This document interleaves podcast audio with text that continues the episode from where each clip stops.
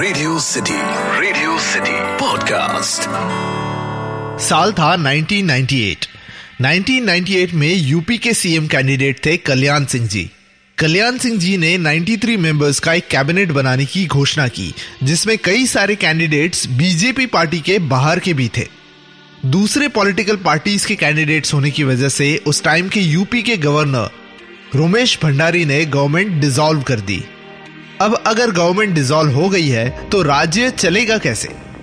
इसलिए गवर्नर रोमेश भंडारी ने श्री जगदम्बिका पाल को एक दिन का सीएम बनाया था। कुछ सालों पहले 24 जनवरी यानी कि गर्ल चाइल्ड डे के दिन तब के उत्तराखंड के सीएम त्रिवेंद्र सिंह रावत ने 20 साल की लड़की सृष्टि गोस्वामी को सिंबॉलिकली एक दिन का सीएम बनाया था। ये एक दिन के सीएम का concept over the period of time बहुत ही प्रचलित हुआ है। Thanks to one character Nayak the real hero film का अनिल कपूर का character Shivaji Rao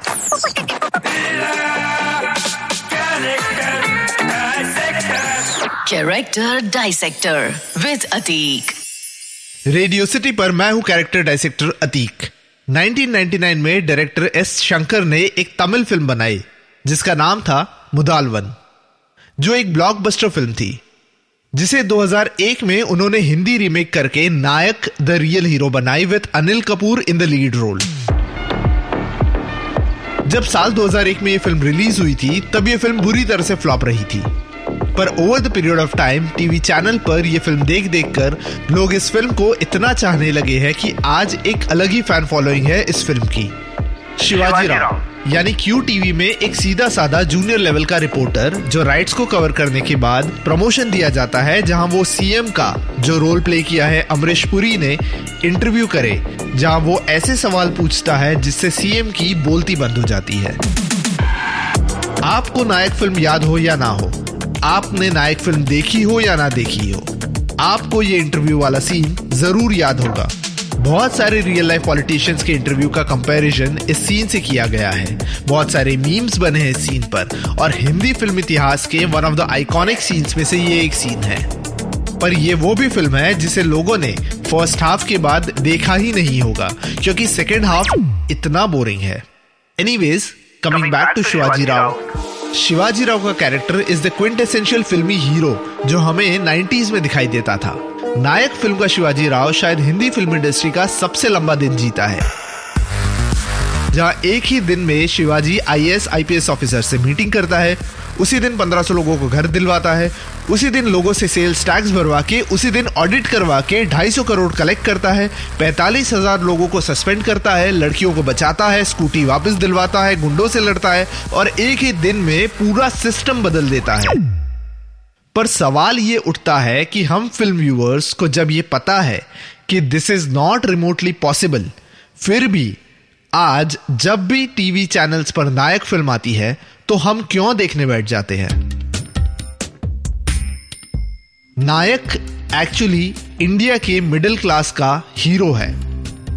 इससे पहले भी कई फिल्मी हीरो आए हैं जो हम जैसे मिडिल क्लास के लोगों को इंप्रेस करके गए हैं। पर नायक का शिवाजी राव की स्ट्रेंथ है कि हमें यह यकीन दिलाता है कि what they are looking at the screen शायद पॉसिबल है। शायद पॉसिबल है। अगर शिवाजी राव की ये लड़ाई किसी ड्रग माफिया या किसी और विलन के साथ होती तो इतना मेक बिलीव नहीं होता।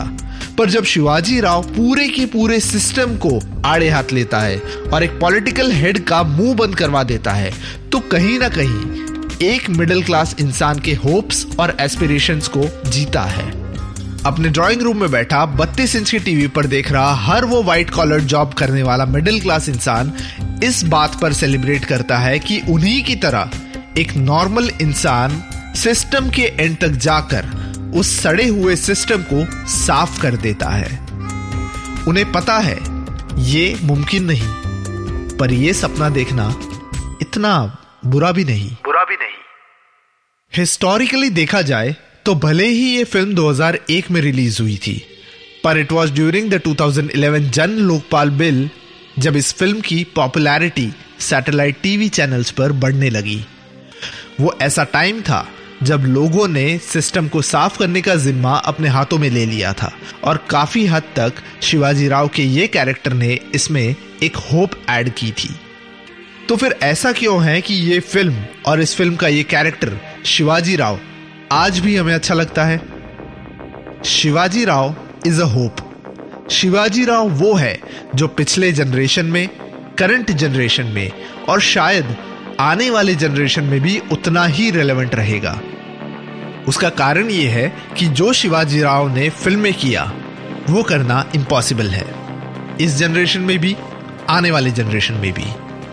पर शिवाजी राव ने जो फ़िल्में किया, वो शायद आम लोगों की ज़रूरत है। इस जनरेशन में भी और आने वाले जनरेशन में भी। नायक फ़िल्म का नायक शिवाजी राव। जब फ़िल्म के राइटर डायरेक्टर एस शंकर ने यह फ़िल्म लिखी थी तब उनके दिमाग में यह चल रहा था कि इस फ़िल्म के मेन कैरेक्टर में वो सुपरस्टार रजनीकांत को लेंगे। रजनीकांत, जिनका रियल नेम है शिवाजी राव। रजनीकांत तो इस फ़िल्म से नहीं जुड़ सके, पर उनका नाम शिवाजी राव को इस फ़िल्म में एज ए हीरो का नाम रखा गया। शायद अब आपको शिवाजी राव द्वारा किए गए एक दिन का इम्पॉसिबल टास्क पॉसिबल लगे।